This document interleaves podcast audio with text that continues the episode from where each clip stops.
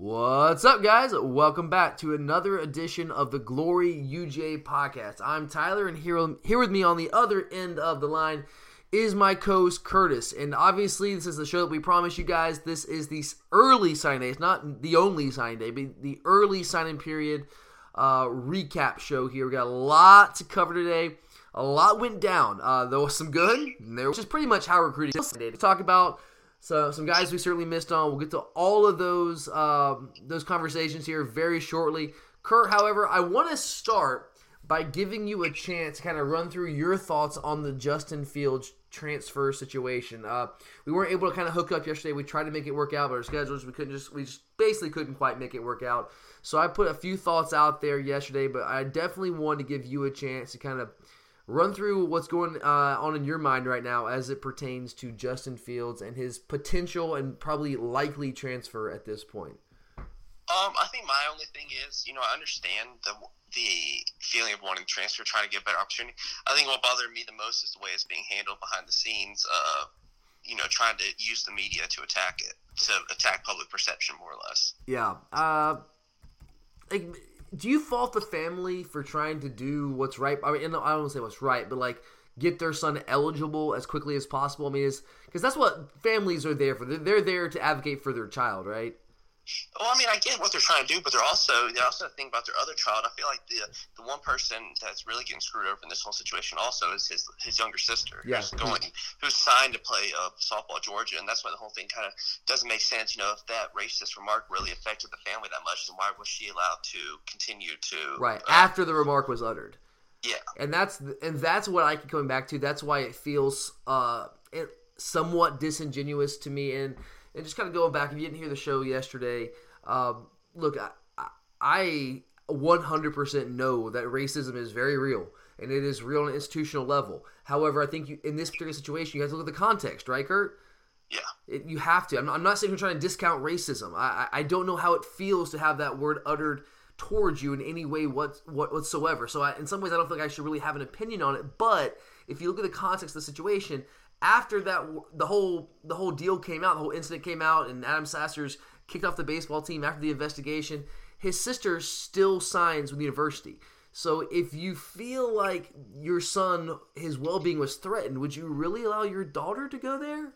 You wouldn't think so. You wouldn't think so. So I feel like it's kind of like a, just a convenient excuse more so than anything. And that's and that's kind of what I said yesterday. That that's where my issue is. My issue, like, do you have an issue?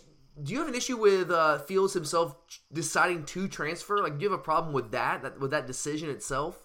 No, not at all. Yeah, I mean it, that totally makes sense. I 100% get that. Um, look, he, he came here, gave it his best shot. Uh, there's a chance he might be behind Justin or Jay Fromm for two more years. Fromm might go pro early. We don't know. Maybe would have beat out Fromm. That's a possibility too. But I think that it was too much of a risk for him, right? Yeah. I think he kind of just wanted to go to a path that maybe had a little bit less resistance to get to where he ultimately wants to go. Do you feel like because there are some people out there uh, who have the, who are of the opinion that Kirby Smart is uh, someone who bears a lot of responsibility for this. That he let uh, I, have heard a couple of times uh, that he's the one that's responsible for letting two five star quarterbacks uh, that we signed leave and go elsewhere. Uh, is is that the? Do you see it that way, or is that kind of no? Misguided? Not at all. I mean, look at all these top schools that are doing it. Alabama has, you know, for continuously. I mean, they had two leave within like a two week span during the season. Right. Um, just last year. So I think, I mean, it, it's the way the times are changing. Realistically, I mean, kids aren't wanting to stay because they're they're you know the whole purpose of them is trying to get to the league, and they're not willing to wait around anymore. So it's making and with the way the transfer rules are changing, it is making it more difficult to keep kids here nowadays. Yeah, I, I put the number out there uh, yesterday. If Justin Fields does indeed follow through on this transfer uh, process, and now, I mean his name's in the in the national database for transfers. It's in that portal. Uh, he could choose to come back. I don't think that's very likely. Do you, Kurt? No, I feel, like, I feel like that's a pipe dream. I think we're almost too far down the rabbit hole for that to happen. I can't. I would never say never. I don't like to speak in absolutes, but I just find that very hard to believe.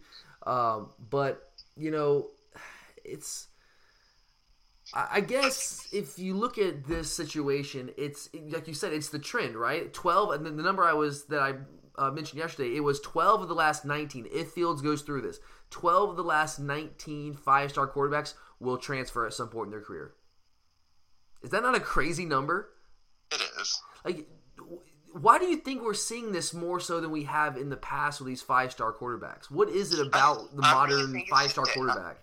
I think it's the day and age of social media nowadays. I mean, kids are getting hyped up more and more than they ever were before, getting a lot more and more coverage um, throughout their whole life. And so, when doing so, you know, you see highlights left and right. Kids are being told how great they are, and then once they get there, and you know, if everything's not going their way, especially, I think it didn't help when Fields, you know, when ESPN in particular made him the number one player overall, and then he goes out and sees someone like Trevor Lawrence who is actually playing.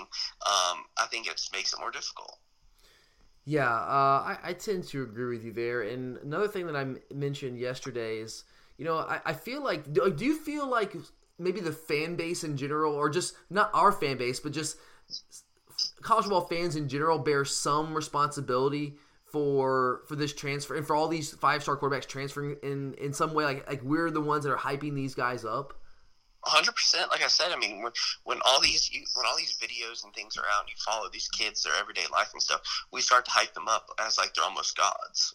Yeah, and and we get kind of we get so mesmerized, I guess is the way I would describe it, with with some of the the, the wonderful things they're able to do on their highlight tapes. But you have to understand, guys, what we see on highlight tapes, that is th- those are the that's them at their best, right?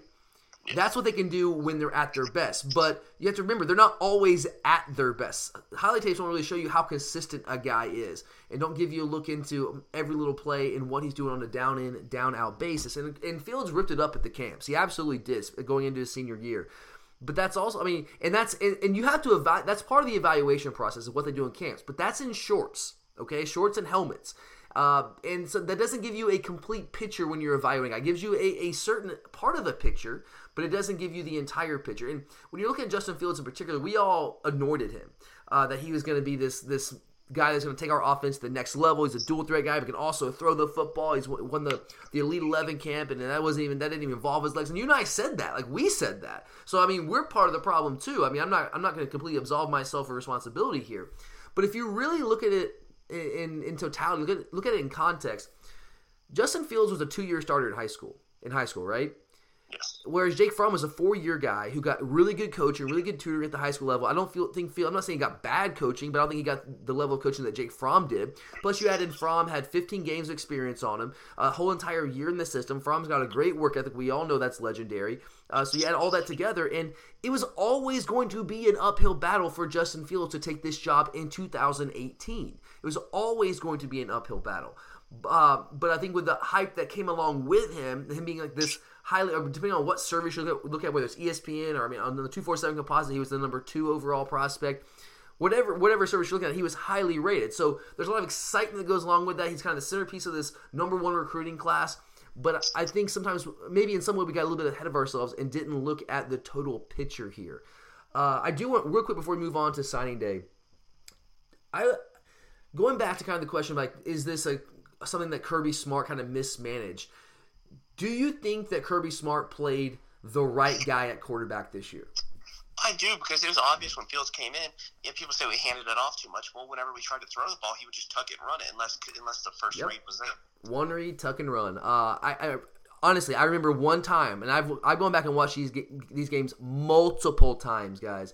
Spending a lot of time uh, during the season going back and watching these things. And there's one play in particular I remember. I believe it was in the Tennessee game. Uh, Nauta's coming across the middle, or maybe it was the middle Tennessee game, one of those games. Uh, but Nauta's coming across the middle, uh, kind of dragging across, and that he was. I think it looked like he's third on the progression. That's the one time where I really saw Justin Fields really go through his progressions. That, but guys, that's one time. It was a beautiful play. That's one time. Other than that play, I mean, I really cannot remember a single time where I saw him leave his first read. I did not see it. Um, so, and to me, like, do you think Jake? Uh, let me ask you this too, and we'll get into this a lot more during the offseason. I've or I are I have been arguing that Jake Fromm at this point is an elite quarterback. Am I off base there? No, I mean look what he did against Alabama. But he lost. That's the that's the argument. But, but but but if Justin Fields was there, we would have won. That would have put us over the hump. I mean, we lost. Jake Fromm's zero and two against Alabama. I think you also got to look at our deep. You know, it's not just him. Well, does Jake Fromm play the other twenty one positions on the field? Exactly. I, I mean, Jake Fromm again put up the he put up more passing yards against the Alabama defense than anyone since Deshaun Watson. I mean, he he flat out outplayed Tua Tagovailoa against a better defense than what Tua was facing. right? So I mean, I, I think Jake Fromm's lead quarterback. I think if you look at the numbers, if you look at the context, I, yes, he had a really bad game against LSU. We all know that, but we're fine with Jake Fromm. Uh, we're actually more than fine with Jake Fromm. Maybe Fields could have beat him out if he stayed another year or two. We don't know that. It's possible. I'm certainly not going to discount it, uh, but I think in 2018, the reality was that, that Jake Fromm gave us the best chance to win football games, and Kirby's job as the head coach of the University of Georgia is to put the guys on the field that give us the best chance to win football games. It's not to try to develop a guy so he can be good down the road. That's that's not what he has. He has an obligation to this year's team to give us the best chance to win, and I firmly believe that was Jake Fromm. But um, and I'm not blaming Fields for leaving. I, if he thinks he has a better opportunity to go elsewhere, then it makes sense. I get it. Um, but I'm with you. I just don't know if I necessarily uh, love exactly how it went down. Um, all right, well, let's go ahead and move on to uh, some recruiting conversation here. We got a lot of stuff to get through. A lot of things went down today, some good, some bad. Uh, it was a mixed bag, Kurt. So I think the obvious answer here to the question I'm about to ask you is it's somewhere in the middle. But I'm not going to allow you to get away with that. Uh, I need you to pick a side. Would you, if you had to, gun to your head, and I'm not really going to put a gun to your head, but if there was a gun to your head, if you had to pick one or the other, would you categorize this Wednesday, December 19th, the first day of the early signing period, would you categorize this as a good day or a bad day for the University of Georgia? Um, I think you have to say good day, and I think that's because I mean, yes, we missed out on Sanders, but to me and you and I both, we did our, uh, on Sunday talking about you know the prospects uh, who we're looking at. Or maybe we ranked our top. It was last yeah, week. We, we ranked, ranked our, our of the remaining targets. We ranked our top five, and yeah. that's why I have to say it was still a good day, uh, end all be all, because we got our number one target based on what you and I put out there, right? Yeah. And, well, I mean, even then, the, the one person we truly missed on was Sanders. Everyone else, I mean, we got for the most part who we were expecting. Right. Um, and right now, like, there's still some there's still some guys out there. It's 5:22 p.m. right now, as uh, well 5:23 now as we're recording this. Uh, and right before we get on the air, last thing I saw occur was that Trey Sanders and Evan Neal had not sent in their LOIs to Alabama. Did you see that? Yeah. So like, look, they're probably to send him in. Sometimes those things take time. I'm like, I'm like 99 percent sure that's going to go in, but there's like that one percent chance. Remember Roquan, right? Years ago, he announces he's coming to LSU or to UCLA, doesn't send the letter of intent in, and then of course we kind of nose our way back in there, and lo and behold, we end up landing him. So like, it, so basically, I say that to say that we're right now it's 5:23. Things could happen, but what we're talking about right now is based on what we know at this point in the day. Um, but you're like Nakobe Dean was in my mind the big fish, and I think you're the same way, right? Yeah. What was it about him that makes him so important to this class? That you, that you put him above Trey Sanders and a guy like Jadon Haselwood and some of these other guys. First off, I think it's I think he's the best player at a position of need for us. As simple as that. Yeah, I mean, clearly we talked about this all year. In my in my opinion, I think it's pretty clear I think you're with me. The inside linebacker is our biggest position of need for the 2019 season. Are you still with me there? Yeah. And Nakobe Dean, according to the 247 composite, is the number one inside linebacker in all of America. So if you look at that, those two things and put them together, that's our biggest need. He's the best linebacker in the country. Getting him to me is the number one priority because I I do feel like that I, I want to say it cost the Alabama game, it cost the LSU game. There were multiple factors that cost us those games. It's never just one person or one thing, or it's rarely one person or one thing. But our inside linebacker play certainly didn't help us in, in either game. I think we were solid, we were decent to solid there, uh, but we were not elite at inside linebacker. Uh, I think Nakobe Dean is another guy, along with guys like Quay Walker and Channing Tindall, that give us the opportunity in 2019 to potentially be elite at that position. So I think he was the guy that you and I had targeted as the biggest need in this class. Now, another guy that you, you were mentioning there a second ago that we were both high on and it was pretty high on our list was Trey Sanders, the running back out of IMG Academy in, in Bradenton, Florida. That recruitment, and so did Nakobe Deans. I mean, if you're if you guys follow the the recruiting net, networks out there and the analysts, the guys who the recruiting reporters, those writers that, that cover this stuff for a living, I mean, Kurt, how would you describe how the information was flowing over the last 48 hours? Uh, it was it was a it was all over the place. Yeah. Was it not? I mean, I mean, literally, like within like 20 minutes, it could change, like like dramatically from one from one team to another team. It could swing back and forth. It was just it was insane. And even today, it was insane. From like what we heard this morning, like eight o'clock, to when these guys actually made their announcements and ended up sending, sending in their letters of intent. It, it just went all over the place. Whether it was Nakobe Dean, Trey Sanders, it was all over the place.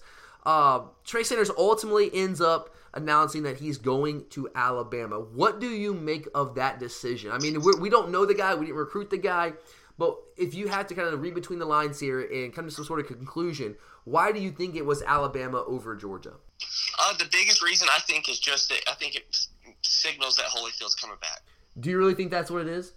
Uh, yeah, I think it is. I think if, if it hadn't been for that, he was, I, I would have been shocked if he hadn't come here. Do you think that's something our coaches are going to tell him ahead of time, like, hey, we think Holyfield's coming back? Because that could damage our, our chances. Obviously, I think it w- did damage our chance to get him if that's exactly what went down. Or do you think our coaches are going to kind of behind the scenes kind of keep that from him? Uh, I think they would maybe say he hasn't made his mind up, kind of stuck with one of those. I think honestly, like you have to be straight up with these guys um, because your reputation is online. It's not just about this one recruit, right?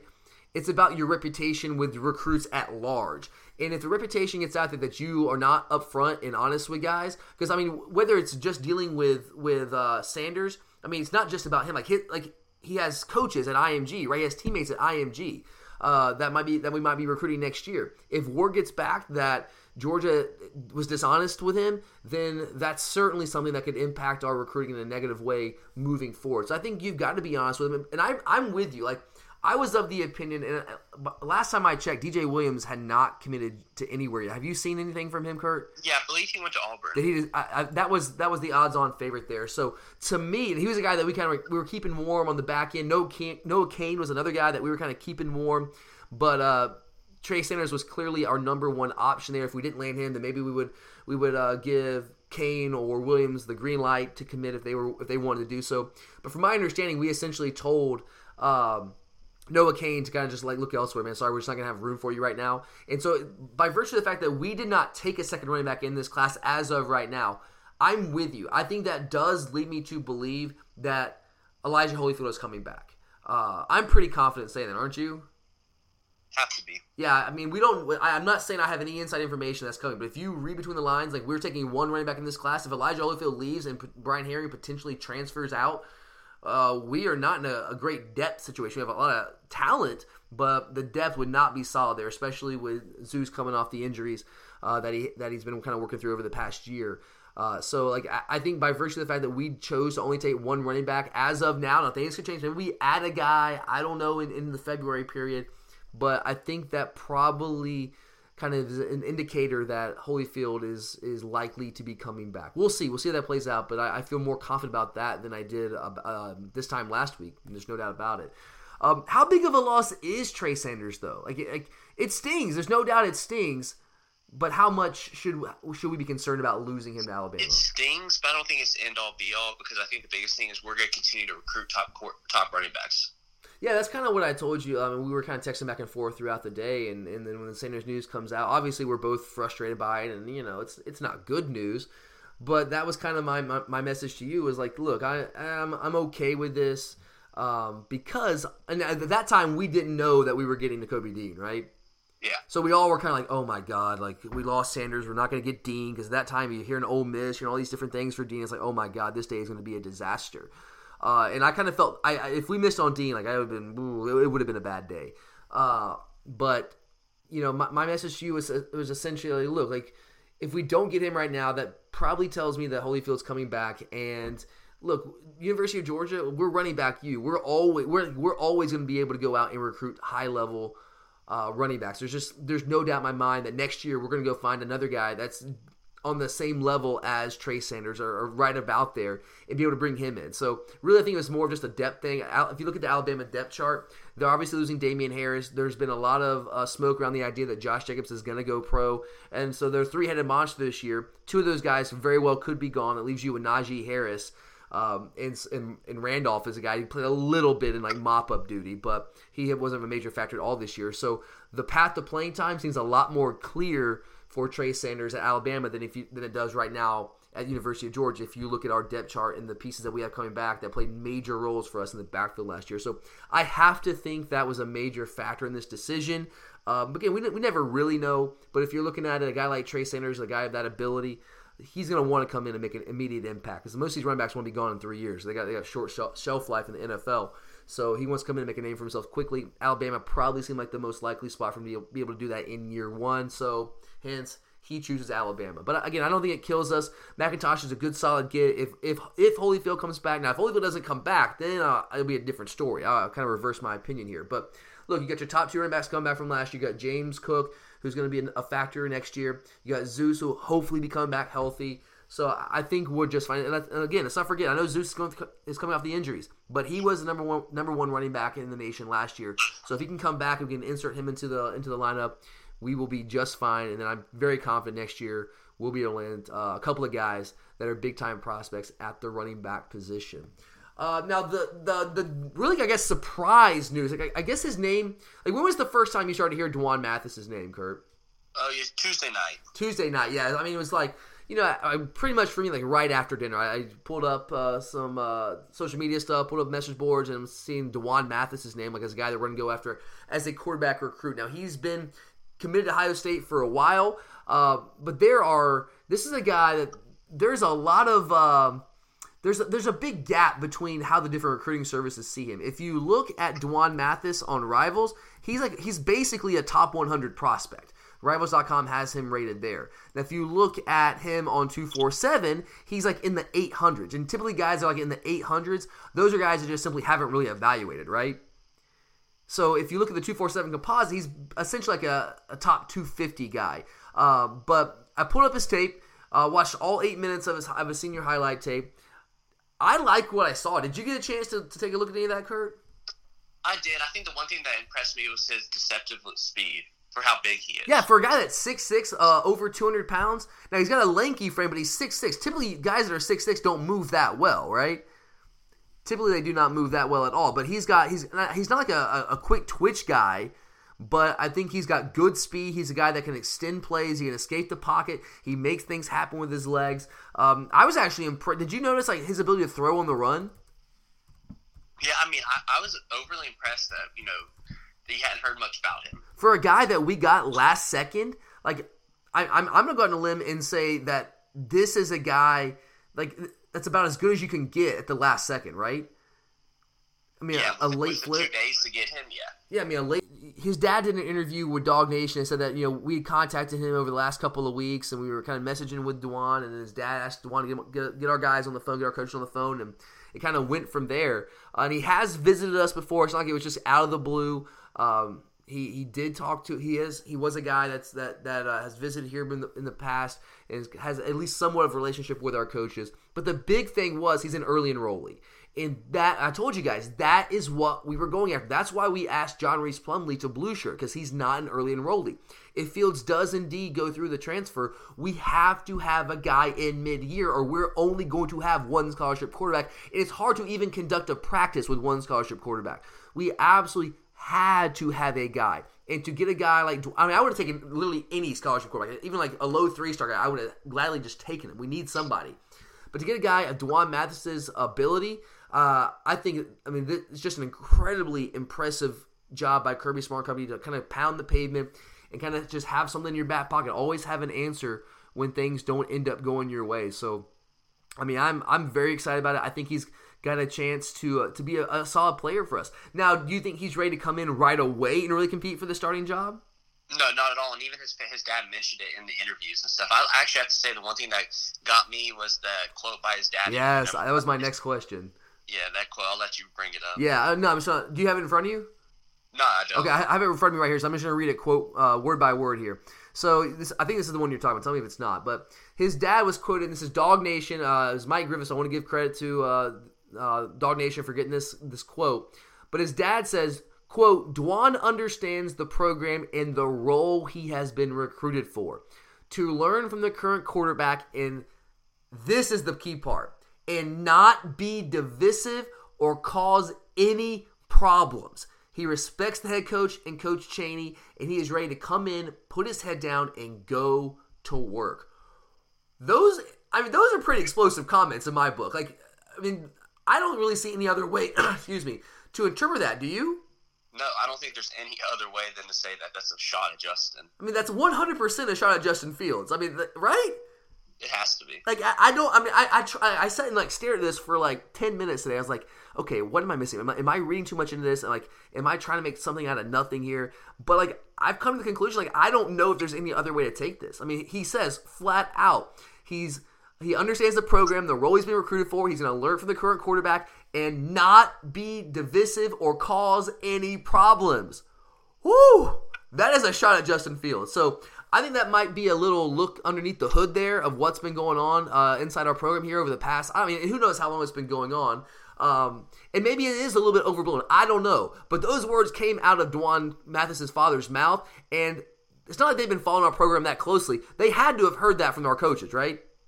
Yeah, I feel like that was literally a quote the coaches probably gave him. Yeah, I mean that has. To, I mean, I, I imagine it's like, look, we're looking for a guy that can come in mid year as an early enrollee, you give you a chance to learn the system. We got a guy that's our, been our starter for two years, taking us to two SEC title games, to go to a national title game, and uh, he's probably going to be the guy. We're going to have you kind of sit behind him and learn from him. He's a great guy to learn from. He'll coach you up and that kind of deal, and then you can you'll have a shot once he leaves in a year or two to kind of take over. But what we need is someone who's going to be a good teammate and not be divisive. Whoo! That's pretty. I mean, those are strong words. I mean, that, that that's pretty. That's pretty strong. So, just an interesting thing to, to hear come out of uh, his his dad's mouth there. Uh, I I think he's like. Would you say he's kind of raw at this point in his career? Yeah, I think he is, and I think he's the perfect can you know the perfect type person that we to, to fill the role that we need. Right. He. This is the guy you need. Like this is how you have to recruit quarterbacks at this point. Like, like the days of like trying to stack five star on, on top of five stars at the quarterback position. Like, I don't think that is really a a feasible way to recruit anymore. Do you? No, not at all. They're they're going to transfer. Twelve of the last nineteen guys, when they've not won the job right away, those five star quarterbacks have transferred. So, the, the, and that kills three, your depth. Last three the last three ESPN number one quarterbacks have all transferred now. Absolutely, and that destroys the quarterback depth of a team. Like, like we're feeling the effects of that right now. We have we had two five star quarterbacks in a three year period, and a high, highly rated four star prospect in Justin and, and Jake Fromm, and two of those guys are gone because the four star beat them out. Uh, and that leaves us with one scholarship quarterback. It destroys your depth. So you need to get a, a, an elite quarterback like that to build around, but then you have to surround you have to you have to surround him with guys that are high upside, right? That might be a little more raw, but have a high upside. You think you, think you can coach up and develop, but those are guys that don't expect to come in and play right away. They're not going to transfer when they don't win the job right away. And you, then you get a little class separation between your the guy your your building block like Jake Fromm or Justin Fields, whoever it is, and you get two or three years class separation. Then you get you another big time five star type guy. Now we need to find ourselves one of those guys in this year in the 2020 class, right? Yeah, we have to. Like we've got to get one of those guys in this class. But D'Wan Mathis is the perfect type of prospect for us to take at the quarterback position in this class. He checks off the box of early enrollee. He's a little raw, but uh, so he's he's probably not expecting, as his dad said, to come in and compete right and really win the job right away. Uh, he understands that. He understands his role. He's going to go to work, but he has a high upside. He's got good athleticism, good solid arm. Uh, again, all I saw were his highlights, so you're not going to see the, play-by-play thing. So you don't. The consistency thing is something I can't really speak on because I've never seen the guy more than his eight-minute highlight clip. But uh, I think he's the perfect kind of guy to bring in uh, in this situation, and I just got to give our coaches a round of applause. I mean, this. I mean, I think this is about as good as we could have expected to kind of answer the Justin Fields transfer situation. So definitely happy about that. Um, now the Tyrique Stevenson announcement. Did you watch that? No, I'm glad I did. Oh my god, dude! I spent 45 minutes of my life, and I wasn't like completely like watching it closely for 45 minutes. Uh, at least it felt like 45. I mean, I think it actually was more like it was like 30, 45 minutes. But I, dude, I mean, I kind of had it like off the side, just watching, you know, glancing at it every now and then, and then I say, okay, they're, they're, now they bring up Tyrique Stevenson's name. Let's turn the volume up and see what's going on. So go through all that, and then they get to him, and he's like, "Oh yeah, sorry guys, just uh, just sitting here because I'm not going to announce. I'm going to wait till the All American game, which is what he was going to do initially. And then he puts out a tweet last week or earlier this week saying that he was going to announce uh, today on the 19th, and then he goes back and says, "No, nah, I'm going to wait till the 5th." So that was annoying. Uh, do you feel? Do you have any feeling right now on? What our chances are with him on the fifth when he does announce at the uh, All American game? Think, I actually think it was actually in our favor that he did that because uh, he was still on the visit high from Miami. Right. So I think that that's why it may potentially help us. Any anytime you can allow a prospect a little separation from his last official visit when it wasn't you and it's maybe the team that you're like in closest competition with for the guy's signature, that's a good thing, right? Yeah. Like it's definitely a good thing. So I, I, think that does bode well for us. And I don't know if you pay attention to Miami's situation today, Kurt. It wasn't pretty for them today. Did you notice that? Yeah, I mean it hadn't been pretty last couple weeks. Yeah, and, and we kind of expected that. Like that's not a news flash for anyone. We we knew it was trending down for Miami. Um, so again, like I and we talked about this last week on the show. Like, is that really a situation? Do you think that Tyrique Stevenson wants to jump in? I know it's home for him, but if you look at the situation, is that really where you want to jump in and go? You wouldn't think so, but you would uh, you wouldn't think so. But again, like all, all these recruits, they have different priorities. They're different people. I, I will say his mom has been open. I mean, she said it multiple times, even as as recently as like late last week in interviews that she wants her son to, to get out of Miami. Like she wants him to go do something different. It's kind of like Sony Michel. Like he just want to get out of Miami, want to get away from certain influences, just get away, do his own thing, not get too far away. And that's like Georgia's a good landing spot for some of those guys. We have connections in South Florida with some of our guys on our coaching staff, like James Coley. Um, and we're we're far enough away from home, but not too far away from home. So I, I feel like we have a, a really good shot here. Um, I'm not going to put a percentage on it. I don't know. Um, but I, I, feel better than I did maybe like two days ago, even on on Tyrique Stevenson here. And I mean, he's a borderline five star type prospect. He's not quite a five star; about as high of a four star prospect as you can get. But I mean, he's might as well be a five star prospect in my book. I mean, he's got he's got the skill set to come in and play and compete for a job right away. Um, now, another guy that is holding off and not announcing until the fifth. Um, he allegedly has signed his letter of intent with with some school today, but he's not going to go public with it until um, the the fifth at the All American game, and that's Jadon Haselwood, a guy that was on our commit list for about a year. Uh, it's been a couple months now that since he's decommitted, he's gone back and forth. Georgia, Miami, uh, Oklahoma has kind of been in the picture a little bit uh, as well. How do you feel about our chances at this point in getting Jadon Haselwood back in the fold? Uh, they're not too confident. I mean, with him, he's been so just wishy-washy. Yeah, it's hard to really know, but I don't think so. Especially after all the stuff in Fields, I would highly doubt it. Yeah, I've gone back and forth on him. Like last week, you and I were actually like leaning towards saying he was coming here, right? Yeah. Uh, but that was with the information we had then. Things are just so fluid when it comes to recruiting. And when the Justin Fields news hit, I mean, look, these guys are pretty tight. Uh, that's that's long been established. Uh, I do think that Fields leaving and how this kind of went down, I do think that damaged uh, our standing with Jadon Haselwood. And I do not, as of right now, and things can change. Look, we've got two weeks until those those All American games, so our coaches can be in contact and uh, can't visit him, but we can be in contact. He calls us, text, and all that kind of stuff. There's ways to communicate with him. So maybe things happen. I mean, we'll see. Uh, but I think right now I would probably lean towards Oklahoma. What about you? Uh, that's, pro- that's where I would lean towards. Yeah, uh, I would lean towards Oklahoma. I wouldn't be shocked to see Fields and Haselwood end up Oklahoma. I also wouldn't be shocked to see Justin Fields end up Ohio State. Uh, we'll see, kind of see how that plays out. But uh, I think Haselwood will will end up at. And it, hey, I, and I know this is like Tyler playing like detective here. I don't know if you saw this, Kurt. Did you see the? Uh, was it Instagram? It's one of the social media sites that uh, I think it was Instagram that Haselwood posted his little conversation, part of his conversation with Cam Newton. Uh, yeah, I heard about. it. I didn't really. Yeah, well, if you if any of you have Instagram, you can go find. You can probably find it on the internet somewhere. You might even be able to find it on Twitter. Who, who knows? Somewhere. But he had, he had a little conversation with Cam Newton. They were going back and forth. Uh, they were texting. So basically, Haselwood took a snapshot of it, uh, posted on Instagram, and kind of blacked out the spots where he told Newton where he was going. And he basically posted there and said, "Hey, you know, real Cam Newton won or whatever is giving me great advice, blah blah whatever." Um, and he didn't do a great job of blacking out the information uh, and what and, the, and like where it said he was going to go. Uh, if you look at it closely, what I what I was able to kind of get from it is that it looks like what he's saying. Uh, what Cam says to him after he, after uh, Jadon tells him where he's going is like that's a long way from home, but the dividends will make it worth it in the end. That's kind of what I was able to make out of it. Um, so, and if you look closely where he marked out where he was telling uh, Cam Newton where he was going, the last letter uh, looks to be a Y because uh, you can kind of see that he didn't really get the last letter blacked out. It looks, looks to be a Y. Now, it, I guess he could have said Georgia University, but who in their right mind refers to us as Georgia University? No one. No one. I imagine probably said Oklahoma University. Now, maybe this is just some massive smoke screen. He's trolling everybody, and he put that up there on purpose and purposely didn't block stuff out. Maybe he's being that big of a troll. I don't know.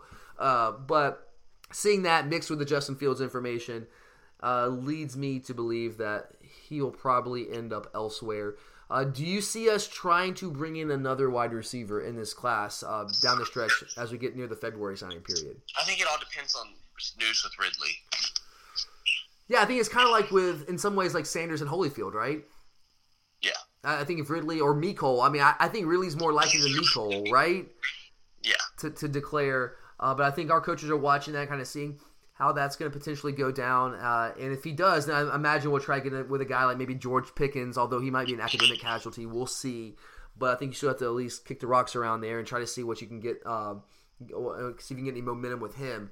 Uh, what about the remaining targets on our board? Like guys like Kaiir Elam. I know we're going to talk a little bit more about them as we get closer to the February signing period. Doug Nester, uh, Darnell Wright. Do you feel decent about our chances to land any of those guys? Uh, I think you. I mean, especially when it comes to O line, you got to have some type of uh, faith in Sam Pittman. Well, let's look at it right now. Like right now, we've got 21 commits on board, right? 20, I think. I think. Well, I mean, I guess if you count Plumlee. Let's see. Um, let me see. If you count Plumlee, we had 20 signees today. Yeah, we're 20 signees. But I mean, are you still? Are you not counting Plumlee anymore? Are you just done? Uh, until he says something definitive. Okay, so we'll say we got 20 signees today. All right. So let's say uh, with 20 signees today, would you say we got four or five spots left? Uh, Did we get to 25? We want 24 because Yeah. you have to hold a spot for Sol- Aubrey Solomon. Right. That's what that's what I'm saying. So so let's say 25 with Solomon, right? Yeah. So let's say 25. You guys, we're gonna try to hold a spot for Aubrey Solomon. The, the words right now at least seems to be that Aubrey Solomon, the former five-star prospect transferred from Michigan, we seem to be in pretty good shape there. Is that what you're hearing? Yeah. Yeah, that's what I'm hearing right now as well. I mean, things can change, but feel pretty good about that. So you have the Solomon spot. Uh, I think we need another quarterback. Are you with me on that? Yeah, I probably would be. So whether it's Plumlee or whoever it might be, so we got a quarterback, we got a, we got a defensive tackle, uh, then we got three other spots. Is there another position where you feel like we need to take a a, a certain position? We need, need another offensive lineman, another DB, or is it just the next three best players available? Uh, I mean, I think you got to get a look at tackle. Yeah, I would I would love to get an offensive tackle in here uh, if possible, whether it's Nester or Wright. So let's say right now, let's say hopefully we can get uh, Aubrey Solomon as a transfer. That takes up one spot for 2019. We get another quarterback, and then we get hopefully either Wright or Nester uh, on the offensive line, and that leaves us with two spots where we just take the best available prospect.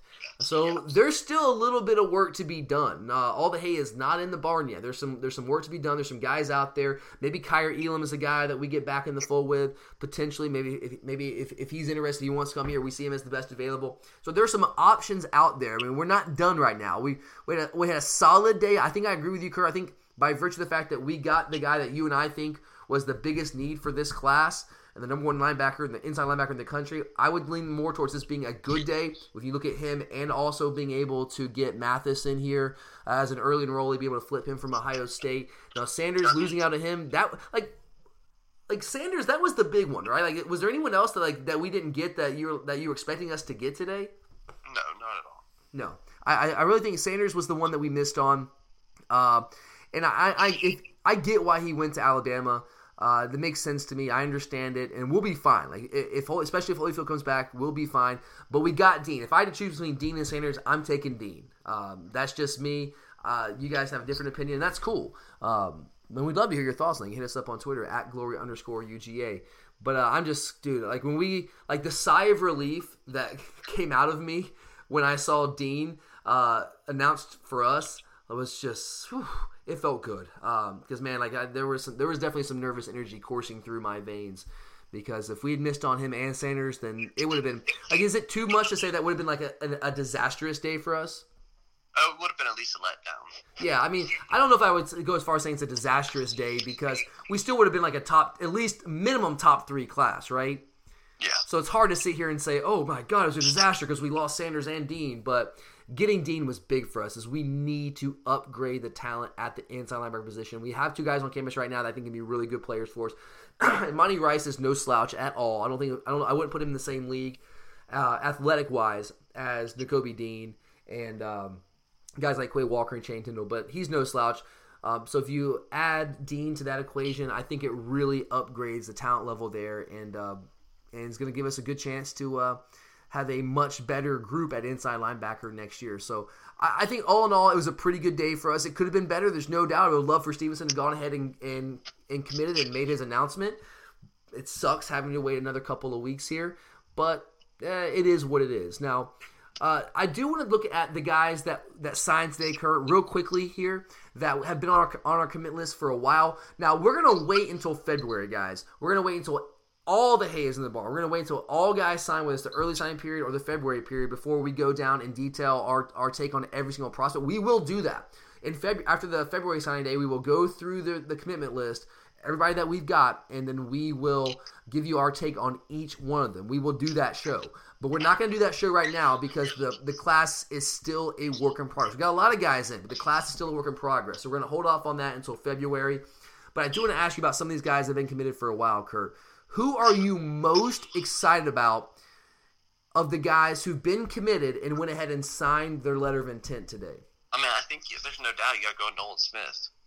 Is he the guy uh, more than a guy like maybe uh, Travon Walker? Because he, he was the guy that you said last week that you thought potentially could be the one that I mean, could contend for earliest playing time. If I, if I, want to go truly the most exciting player, I'm actually going to go with Jermaine Johnson. because I think he's the, the day one, the best day one starter that's going to make a big impact this year. Already practicing with the team. Yeah, and he's in my opinion, he's uh, as soon as he steps on the field, I think he's the best outside linebacker we have. Physically, I, I think he's the most physically ready right now. Um, like I think do I think that Adam Anderson long term is a better pure pass rusher than, pass rusher than Johnson? I think so. But Johnson's body is just more physically ready right now, right? And I think he's more of a total package of Brenton Cox. Don't get me wrong, Brenton Cox is really good. He's going to be really good for us. I think Johnson's a better pass rusher than him. And I think Nolan Smith is going to be a freaking stud for us. But right now, I think Jermaine Johnson, who's coming from Independence Community College in Kansas, uh, as a JUCO transfer, the number one JUCO prospect in America. I think he's more physically ready right now to make an impact in year one. So I think he's a guy to certainly keep your eye on. We've actually got four guys that are in this class that are currently practicing with, that are on campus practicing with the team right now. You've got Jermaine Johnson, you got Clay Webb, the five-star prospect from Alabama, uh, five-star center, maybe potentially offensive guard prospect. DJ Daniel, another JUCO guy that's going to come in and compete right away for a job, uh, especially uh, now that uh, DeAndre Baker's moving on to the NFL. He's gonna, there's going to be a spot there for him to compete for that job at corner, and then Tramel Walthour, um, who is a, a guy who was supposed to be part of last year's class, didn't quite qualify, had to go uh, to pro. I mean, he went to Hutchinson for a year, and now he's able to come back. Um, what were you surprised that we kept Walthour in this class? Uh, like, you're surprised bit, he's not a guy that we processed. Yeah. I mean, like, I don't know what to think about him honestly right now. I mean, coming out of high school, he he has some upside to him. I haven't seen this guy in a year. I don't know what he looks like right now. I mean, according to two four seven uh, Sports, he they got they still have him his high school height and weight 6'4", 277. I have to imagine he's a little bigger than that right now. Um, but I'm going to trust our coaches here. Look, they, they evaluate these guys more than we do. They've got a lot more information to operate off of. I was slightly surprised with spots being as tight as they were that he um, that he that he was able to stick in this class. But clearly, our coaches see something in him. Uh, but yeah, so we got four guys on on campus right now going through the practices with the team. Uh, Johnson and Daniel, I think it's really important for them because I think those guys have a chance to really, as you said, contribute heavily in 2019. Now, one more thing I'm going to ask you about these guys that have been committed for a while, Kurt, uh, and signed their letter of intent today. Of all those guys, who do you who would you kind of highlight as the most underrated of the signees in our 2018 our 2019 class as of, as it stands right now? I have a couple other guys, but those are going to be big time names. Who are the guys? Who are you looking at might be an, an underrated prospect that people aren't really talking about enough? Um, I'm gonna go with Warren McClendon and Kenny McIntosh. What do you see in McClendon? Does he have the ability to be a, a true left tackle for us? I think it's just his his value and being so versatile. Um, you know, you can't speak enough about those guys. Yeah, a Swiss Army knife at, at the offensive tackle or on the offensive line. A guy like uh, I don't know, Cade Mays. Uh, you know Isaiah Wynn of, of, past years. Those guys are extraordinarily valuable because the goal is always to get your best five on there. So if you have that versatility like that, if you're one of the best five, we can find a spot for you. So uh, that's a good one there. Uh, a guy that I'm gonna uh, mention here real quickly is Zion Logue. Uh, he is a defensive tackle um, out of Tennessee. Uh, he is a he's a four star prospect, but basically no one's talking about him. He's one of our lowest rated recruits. In fact, if you look at the guys that are high school uh, seniors right now, he and Tymon Mitchell are the two lowest rated guys. And I, I think Mitchell's going to be a good player, also a defensive tackle out of Tennessee. But Logue at 6'6", about 290, I think he has the frame to grow into a Raekwon Davis type defensive tackle prospect down the road. I really do. Once he gets into a college weight weightlifting program, at six six, he can truly be a Raekwon Davis type disruptive force on the defensive line. He is not that right now. He's got some weight to put on. He's got to develop certainly, but I think he has that potential. Um, so just a name to kind of look look at. Maybe not, certainly not. I don't think for 2019, but 2020, 2021. I think that he's a guy that can be a big time contributor for us on the defensive line. So just keep an eye on him over the next couple of years. But uh, that does it for today, guys, here on the Glory UGA podcast. Uh, trying to make sure we covered all the big news here. If there's something we did not cover, we are going to have a uh, another mailbag show, a recruiting mailbag show early next week for you guys. Kind of get your thoughts into. Uh, we, Gonna, we're, so we're going to put that call out now. If you got any questions on the recruiting front, there's something that we didn't cover that you're interested in, or if you have any comments yourself, if you have a statement you want to throw out there about about one prospect or another, send them our way on Twitter. It's at glory underscore UGA. We will put them on the show next week because I'm sure there's something we missed. There's got to be something we missed. Um, but we'll have all that for you guys next week. So go ahead and start sending that stuff in. We'll put another call out on Twitter uh, in, in, a couple of days. But you can go ahead and start sending that stuff in. We'd love to get your take on this signing class as it stands right now. Because again, it is not a finished product. We've got a couple more guys out there. Um, last thing I will I will ask you, Kurt. Last thing I'll ask you before we get out of here. Do we finish the number one class when it's all said and done? Uh, probably not. I think it'll be a tight race. I just don't think we get take can overtake them. If we get Darnell Wright, I think there's a shot, right? If we get Stevenson, Darnell Wright, and hey, if, if we get Stevenson, Darnell Wright, and, and Haselwood, like I think we can do it. I don't think we're getting Haselwood though. I think Darnell Wright's going to be an uphill battle. I don't. I, I think that's. I don't want to say it's a pipe dream. It's it's unlikely at this point. But if we can get Nester and we can get Stevenson, and get Elam, we get another quarterback in here, then yeah, I, I think we are going to have a. Well, no, we're not going to be number one. I think losing Sanders probably cost us that. I think it probably did. But look, eh, eh, we're right there. We're going to be nipping on the hills of Alabama. And look, being number two, uh, if it's not the end of the world. I mean, we were number one last year. They were number five in, in the recruiting class. And look, when you're when you're number two, it, it's all guessing at that point. Like it's like the, the margin there is it's really really really thin. If you look at the, where the rankings are right now, the team rankings, like Alabama and Georgia at number one, number two have basically just pulled away from the rest of the country. Like the gap between number two uh, Georgia and number three A and M is is much wider than the gap between number one number two. So uh, look, if we end up finishing number two, that's okay. It's it's not. I know Bama will pump their chest and, and claim their recruiting national championship. And that's fine. We did that last year. Um, but we'll be just fine. Uh, but yeah, I think I'm with you. I don't think we'll quite get there. I think we'll make a push for it. But when it's all said and done, uh, I think the Bama probably ends up there. Although I'll, I'll say that they might be done right now. They got 26 guys they might be able to make room for another guy or two, maybe, but we have more room to potentially move up. I just think that I, I don't know if we'll be able to catch them at this point. Because if you look at them, pull up the rankings here real quick. We've got Alabama sitting at number one with 312 points. We're at number two with 297. Uh, now they have 26 commits. We've got 21. We have more five star prospects. Basically, like really, what's what killed us is talking about us in Alabama. They got five more prospects right now, and then we've got the two three stars down there, two three star defensive tackles. They're kind of dragging our overall average down just a little bit. They're, Alabama's average prospects ranked 94.04, and ours is 93.71. But I imagine that number will come up a little bit here as we inch closer to the February signing period. We'll make a run for it. I don't think we'll quite get there though. But um, all right, guys, that does it for us here today on the Glory UGA podcast. We definitely appreciate you guys taking time to join us here on the show. Again, send us in all your recruiting questions about this class, guys who signed and didn't sign today, and the guys who also we're still tra- uh, we're still on the hunt for as we head into the February signing period. But uh, for Curtis, I'm Tyler. Thanks for listening. As always, go Dogs.